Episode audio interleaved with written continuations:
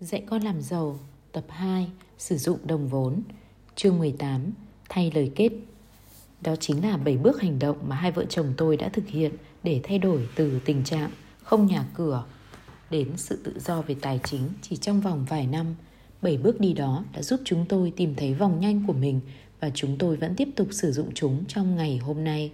Tôi tin rằng chúng có thể hỗ trợ bạn tìm lấy một con đường đi đến sự tự do tài chính của bản thân bạn – để, để có thể đạt được tới đó, tôi đề nghị bạn hãy thực lòng với chính mình.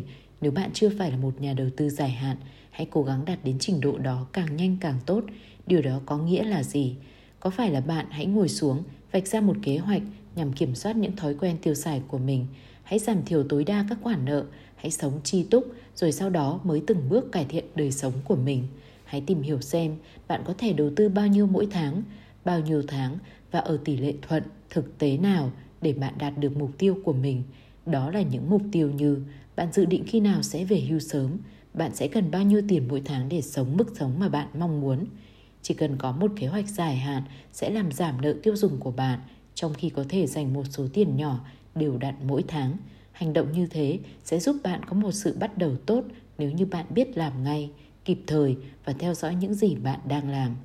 Ở trình độ này, hãy giữ mọi thứ đơn giản, đừng tưởng tượng hay mong đợi quá nhiều. Nguyên nhân tại sao tôi giới thiệu bạn với Kim Tứ Đồ. 7 cấp bậc đầu tư và ba loại người đầu tư là vì tôi muốn giới thiệu với bạn nhiều cách phân tích con người của bạn, tìm hiểu những quan tâm của mình cũng như con người mà bạn mong muốn trở thành. Tôi luôn tin rằng bất cứ ai có thể tìm được con đường riêng cho mình, đạt đến vòng nhanh về tiền bạc, bất kể họ xuất thân từ nhóm nào, Thế nhưng chính bạn mới là người sau cùng đi tìm lấy một con đường cho riêng mình. Hãy nhớ điều tôi đã nói với bạn trong trường trước đây. Nhiệm vụ của người chủ là giao công việc cho bạn, còn nhiệm vụ của bạn là tự làm giàu cho mình. Lo chuyện của mình lúc đầu có thể khó khăn và đôi khi dễ lẫn lộn. Có nhiều thứ để học bất kể bao nhiêu kiến thức bạn có.